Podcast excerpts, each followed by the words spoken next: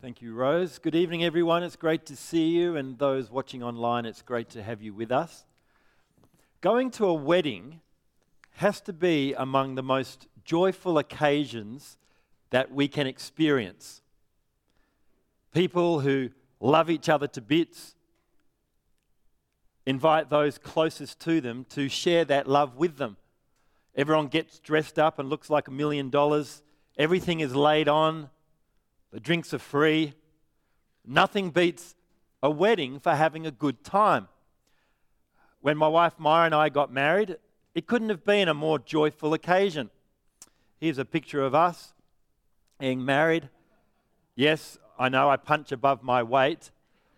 Shh, she hasn't worked that out yet. I thought I'd just show you another picture of her beautiful bride. You might have to get rid of that. I won't be able to concentrate for the rest of the talk. But my, uh, we got married in Sydney. I'm from Perth. Uh, and so uh, my friends took a few days off. They came over. We hung out. We traveled around. We went surfing. My family flew in from all over the world. Uh, we got married at Manly Aquarium. Uh, and the champagne was flowing. The dance floor was uh, packed. the music was pumping. I think we have another photo. All right. It was a beautiful place. It was full of fun and feasting and friends and family. It couldn't have been a more joyful occasion. That's just the kind of scene that Jesus is presenting when he describes what the kingdom of heaven is like. The kingdom of heaven is like a wedding banquet involving the best of times. And Jesus invites you and I to that heavenly wedding banquet. But as we've just heard read, not everyone accepts the invitation. Why? And if you, if you heard uh, rightly, you'll notice that some people actually get thrown out of the wedding banquet. Who? Who gets thrown out? Why? It couldn't be anyone of us, could it? It couldn't be anyone we know. Well, we're going to have a look at that parable this evening. Uh, before we get into the text, I'm, I'm going to lead us into prayer. Uh, we're going to pray for our church family. I'm going to pray for those who are unwell. We're going to pray for those who have uh, financial difficulties right now. We're going to pray for the future of the church. So please join me as we go to the Lord in prayer. Father in heaven, we thank you that you love us and you love this church, and you've loved this church since its uh, inception 100 24 years ago being on this corner. And we pray, Lord, for the future of the church. We do pray, Lord, that you would uh, pass the baton on from Pastor Ben to a man that's going to care for this church, is going to, going to love this church, is going to be faithful to this church. And so we just commit that whole process to you. Father, I just want to pray for our church family. There are those amongst us who are very unwell, those amongst us who have cancer, those amongst us who have COVID, those amongst us who have serious medical conditions. I just want to pray for them right now. That they would know your love in a way that they haven't experienced before. They know they would know that you are with them. That they are secure in your hand. We pray for healing, Lord, because we know that you can do all things. We pray that your will would be done and that we would accept your will, accept your hand in our lives. Those, Lord, who are going through financial strain, we ask, Lord, that they would trust in you, that we ask, Lord, that they would turn to you. We ask, Lord, that you would care for them. We do pray for the Ukraine efforts to look after refugees. We pray for our connection with the International Church in Romania and Nicole and the team there that are caring for Ukrainian refugees. And we ask, Lord, that that uh, would continue to be funded, that your love would be expressed and shown to those refugees, that they might come to know you through these relief efforts. And Father, we commit this evening to you. We ask, Lord, that the meditation of all our hearts, that my words would be pleasing in your sight. In Jesus' name we pray. Amen. So we're having a look at Matthew chapter 22. So if you have that in front of you, that would be really helpful. There also will be some text behind me on the screen. Matthew 22, Jesus spoke to them again in parables. A parable is an earthly story which illustrates a heavenly reality. Jesus says, The kingdom of heaven is like a king who prepared a wedding banquet for his son. So the kingdom of heaven is like a wedding. But bigger than any wedding that you and I are used to, it's the wedding that a king puts on for his son. It's a royal wedding. It's a, a, a wedding that has no budget, money is no limit. It, it is a wedding on the grandest of scales. You know, when ha- uh, Prince Harry married La- uh, Meghan Markle. I was going to say Lady Meghan Markle, but they refused to give her a title. Look at the banquet. It's just, you know, there is no limit to the, the expense that was laid on. And everyone wanted an invite to this wedding. Did anyone get an invite here? No, only the celebrities got invited, right? Elton John, David Beckham, Oprah. While everyone didn't get an invite, the whole world stopped and watched it on TV. Well, come to think of it, I didn't, I watched the football, but most people, right, watched it on TV. Because to get invited to a royal wedding is a, is a big deal. If I had got an invite, I would have gone. I did actually watch the pastor preach. Do you remember that pastor that preached? It was fantastic. It was a miracle, right? Just like Jesus turned water into wine, he turned a five minute sermon into a 15 minute sermon. He was, only allowed, he was only allowed five minutes, he turned it into a 15 minute sermon. But to be invited to a royal wedding is a big deal. And if I'd been invited, I would have gone. But before our modern times, when kings and queens had real power and you had to pledge your allegiance to your monarch, in those times, an invitation like this was more than just an invitation, oh, please think about coming. It was a summons, it was a commandment come and honor the king and honor my son. And Jesus is saying that the king represents God who invites you and I to a banquet, a banquet in heaven that he has prepared. A heavenly banquet on the grandest of scales. There is no budget, right? Money is no limit. It will leave Meghan Markle and Prince Harry's banquet for dead. It is the biggest party that will ever be thrown, right? That has ever been thrown. But more than invite us, God he commands us to come, He summons us to come because the purpose of the wedding banquet is for His Son, Jesus Christ, to be honored. Everything about the wedding banquet is for His Son to be honored and glorified. That the Father may honor the Son, that He may lead you and I in honoring the Son, that we all may give glory to the Son of God for all eternity. That's the purpose of the wedding banquet. Uh, at the 2012 Olympics, if you can think back that far, who can tell me where that was held? London, well done. And at the Olympics, the greatest Olympian of all time, who's won the most gold medals, is Michael Phelps. Well done. He was beaten by a young South African man by Chad le Clos. He was beaten by a nail, right? 0.05 of a second, a nail's width. He can't believe it. But it was his father, Chad, uh, sorry, his father, Bert, who stole the show. We got a picture of him, I think. No picture? We, got a, uh, we had a picture of him who stole the show in a post race interview because he could not contain his love for his son after he won the race. We do have a, a video that will show you him not being able to contain his emotion for his son.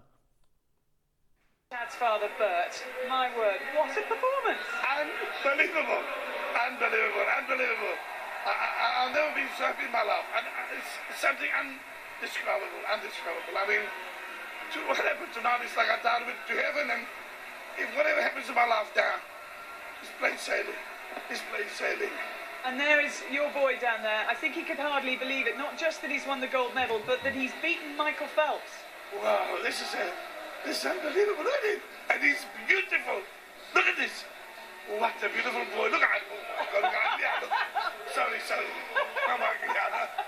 Tell us a bit about Chad and when he committed his life to swimming and how he's got this good. He's unbelievable. He commits, he's committed like you cannot believe. He's the most down to earth, beautiful boy you ever meet in your life. He, he, he will not, you know, he, he likes all the. Look at him. He, look at him. He's crying like me. I love you. Oh my God. Every time I see myself, I look at me. Listen, we this is like, yes. We want to, no, no, no, you're fine.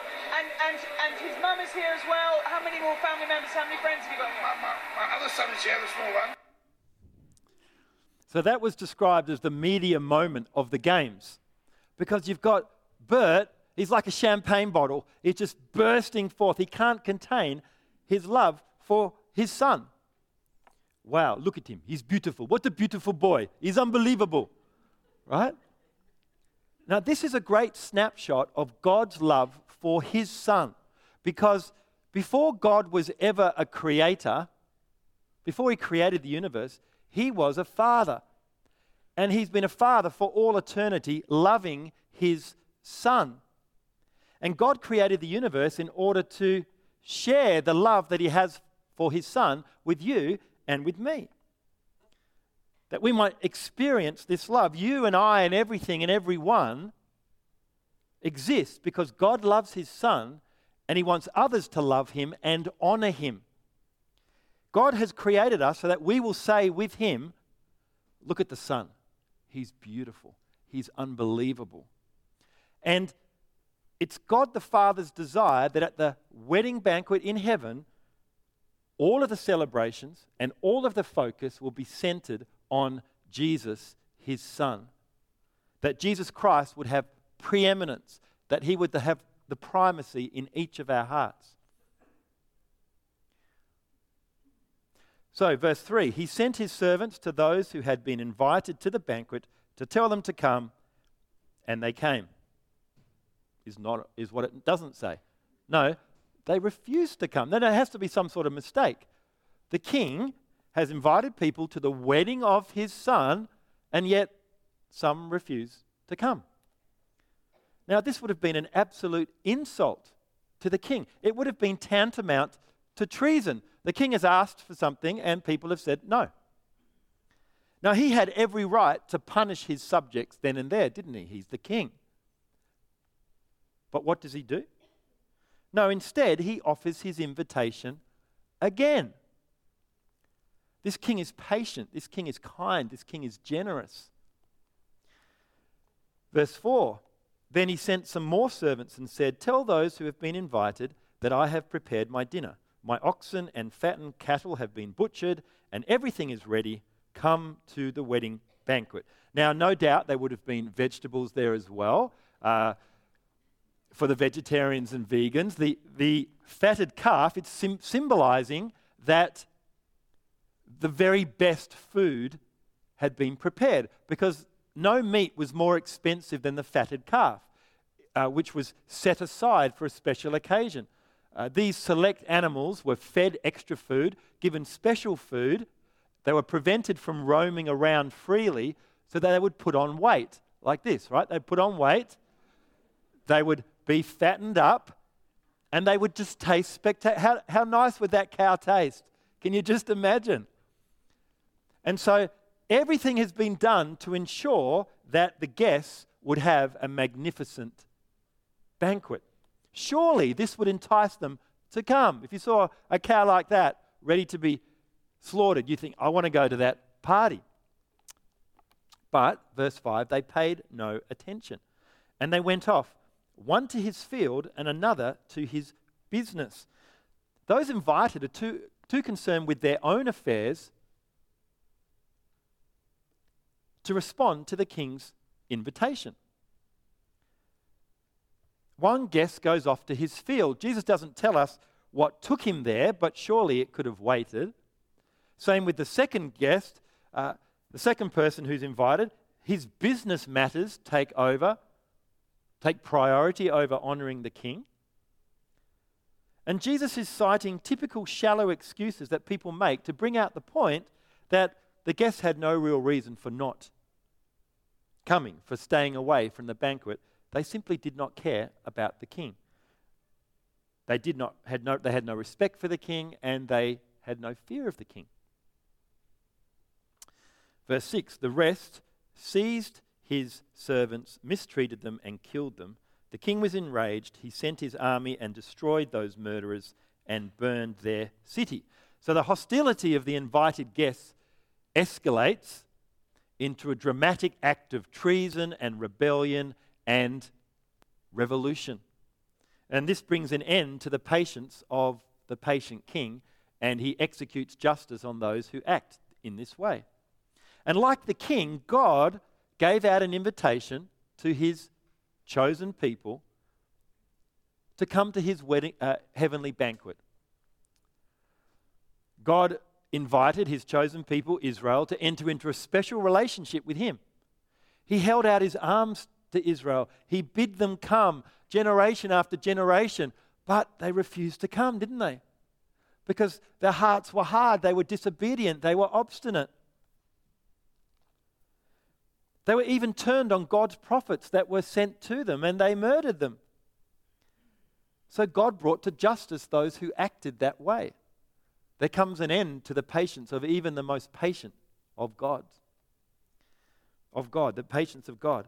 And as a consequence, their city of Jerusalem was destroyed, wasn't it, in 586 BC by the Babylonians.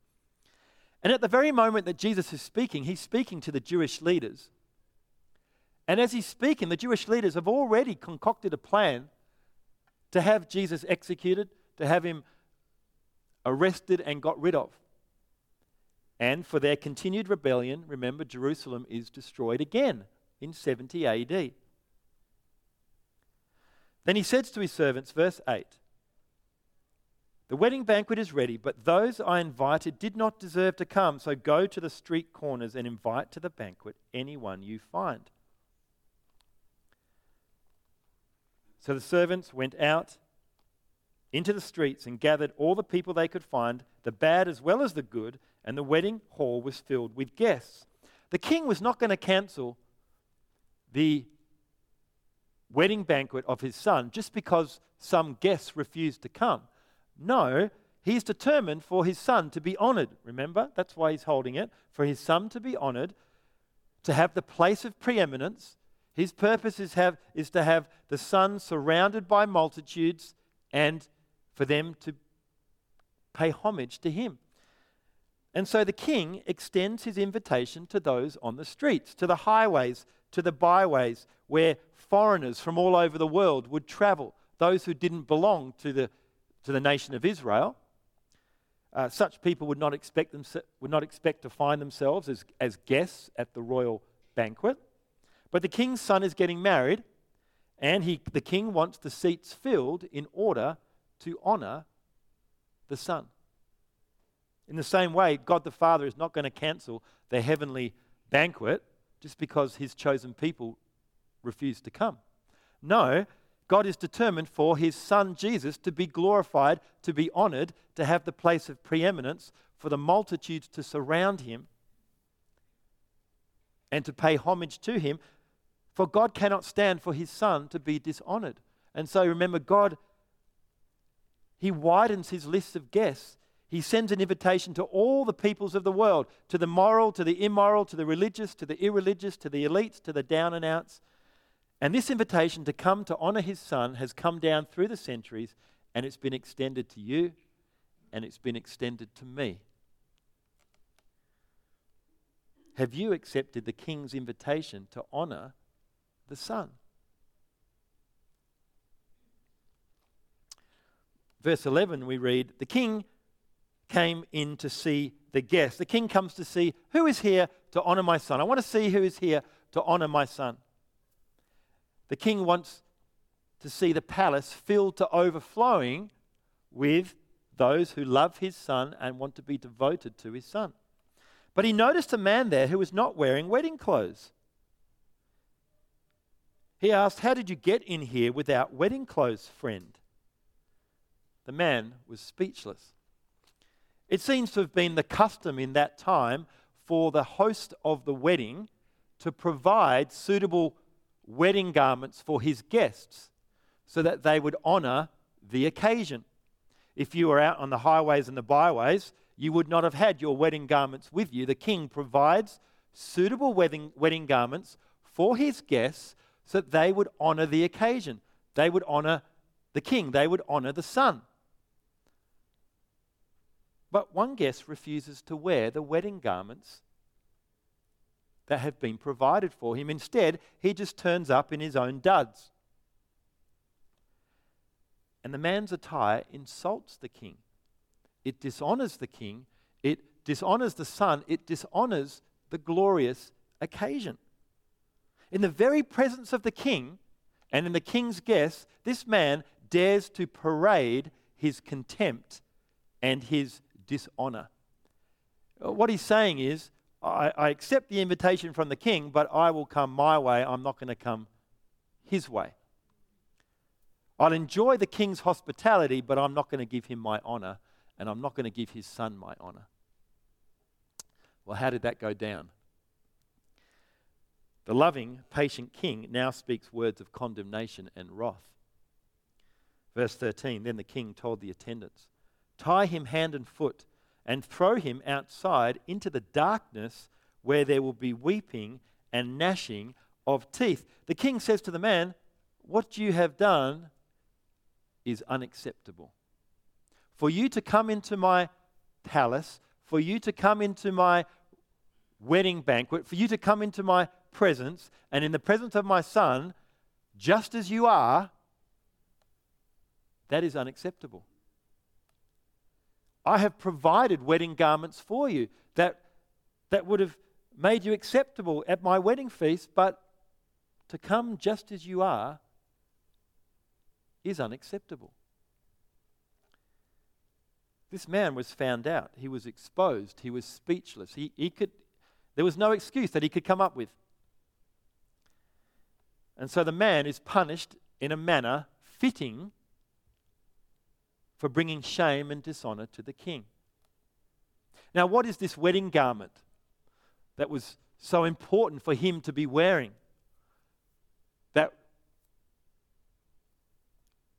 without wearing it resulted in such a punishment. What is this wedding garment? Well, the 19th century pastor Charles Spurgeon, if you haven't read any of Charles Spurgeon or heard his sermons, I recommend that you do. He said this Many a time the question has been asked, What was the wedding garment? And so many answers have been given that I conclude that if our Saviour had intended any one specific thing, he would have expressed himself more plainly. It seems to me that our Lord intended much more than any one thing. The wedding garment represents anything which is indispensable to a Christian. Hence, it may be said to be Christ's righteousness imputed to us. But we might, with equal truth, say that the wedding dress is a holy character, the righteousness which the Holy Spirit works in us and which is equally necessary as a proof of grace. The wedding garment is simply mentioned here as being a test of loyalty to those who came to the marriage feast. So, those who want to come to God's heavenly banquet, but think they can come any way they want, God says to them, that is unacceptable. For you to come to my heavenly banquet, for you to come into my presence, for you to come into the presence of my Son, just as you are, that is unacceptable. You have no place here. You must put on the righteousness that I have provided for you. I've done that. It cost me everything. It, it required that my son die on the cross to purchase that righteousness that you need. This righteousness will cover your dirt, it will cover your depravity. But if you put it on, you will be accepted at my feast. But you may not come just as you are, because that dishonors me and it dishonors my son. And if you accept my invitation, God says, but you refuse to live a life of obedience, well, that dishonors me and it dishonors my son. And God will say to all such people at the final judgment, and these words are terrible words Throw him outside into the darkness where there will be weeping and gnashing of teeth. The place that is as far away from the darkness as there could ever possibly be. The darkest corner of hell where there is no light, where there will be darkness for all eternity. There will be the greatest weeping there that there has ever been. Every other weeping will be nothing compared to this weeping. There will be gnashing of teeth. That's there's inconsolable grief and anguish and remorse and pain and misery that is unrelenting as people come to the realization of what they have lost and that there is no going back and there is no second chance. Horrific words to hear.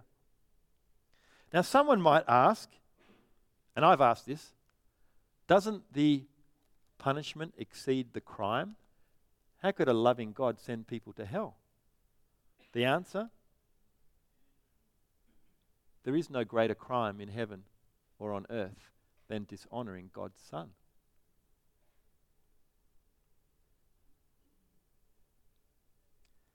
For many are invited, but few are chosen.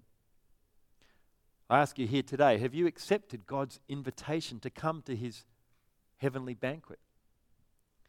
Have you clothed yourself in the righteousness that God has provided for you in Christ? If not, I hope you recognize that you are in a very dangerous place.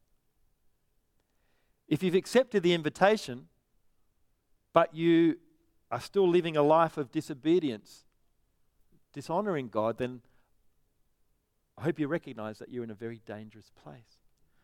But today, God invites you once again to his heavenly banquet. It's not too late to accept it. Put on Christ, put on His righteousness, turn from your sins and ask God for forgiveness, and you'll be granted eternity in His heavenly banquet. And I'm going to give you an opportunity to pray in a few moments if that's where you are right now. But for those of us who are already Christian, I want you to consider this Christ is not only our wedding garment, He is the wedding feast. Christ is not only the wedding garment that we need, He is the wedding banquet that we will feast on for all eternity. He is our heavenly feast because all of heaven's goodness is found in Christ. Amen? We will feast when we see him face to face because the one who dwells in unapproachable light will be unapproachable no more. The dimmer switch will no longer have to be turned down, it can be turned up. It will be turned up to its maximum, and we will behold the Son in his brilliant majesty, and we will feast. We will stand in the very presence of the holy and glorious Son in his very presence. And we'll be captivated by his infinite compassion and forgiveness and faithfulness and generosity and grace and gentleness and faithfulness and forgiveness and kindness and love and mercy and purity. And we'll be transfixed by the beauty of his perfections, and each day will be better than the last, and there will never be an end to it. And we together will stand and we will look at the Son and we will say, He is unbelievable. He's beautiful. What a beautiful Son. And we will feast on the beauty of the gospel. That's what we're going to be spending our eternity doing, is going to be telling each other the gospel we're going to say the Son, He's unbelievable. He left His heavenly th- throne, right? He, he, he left His crown behind to be born in a cradle. He went to the cross so that He could purchase our wedding garment, and then He was raised as King again. And we'll be saying, This Son is unbelievable. He's beautiful that He did that for us. We'll be marveling at the gospel. We'll be retelling each other the gospel for all eternity. But we don't have to wait until then. We can feast on Christ in some measure now, can't we? Now, it is by faith and not by sight, but that doesn't mean it's not real. It's very real. It's just that we can't see it. We are we can feast on Christ. We, we, we're to behold Christ in the only place that you can find him. Where can you find him? This is the only place you can find him. This is where you feast on him. And we allow him to capture our imagination, to possess our passions. Do you find your mind tends to be preoccupied with material things? Do you find that?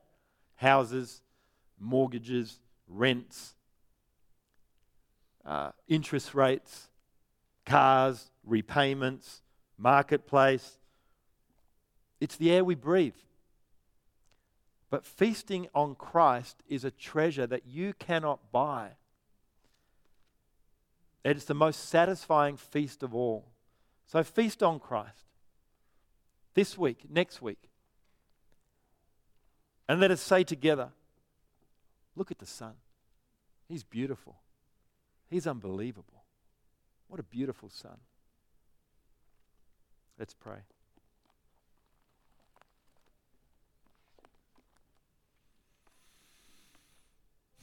I give you a moment just to reflect on that passage.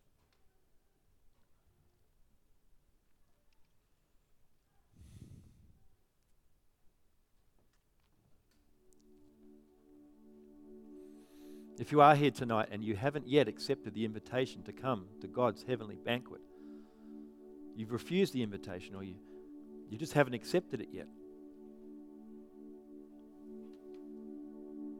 God has his arms wide open and he invites you to come. You come by saying, Sorry, thank you, please. If you'd like to do that, you can just follow along with me. Sorry, God, for dishonoring you, dishonoring Jesus Christ. Thank you that you died for me and you've made it possible that I can come into your heavenly banquet. Please, I want to live for you as my King from this day on. If you've prayed that prayer and you've been welcomed in to God's heavenly banquet, and the angels are rejoicing and they're giving each other high fives. And I, I pray that you might let us know on your Connect card. You might come and whisper in my ear that, that you've prayed that prayer. For those of us who are already Christian, you know, the material things are the air we breathe, and they'll be gone, and they will crumble.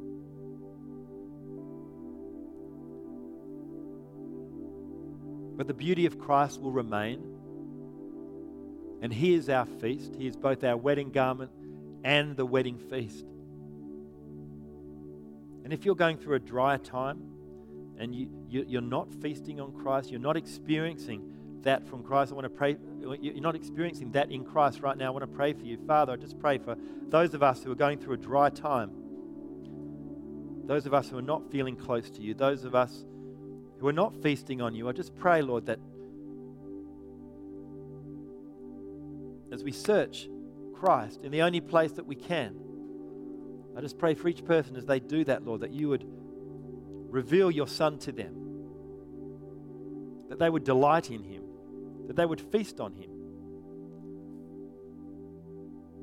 that through life's highs and lows, Christ and all that he is would have preeminence in their lives.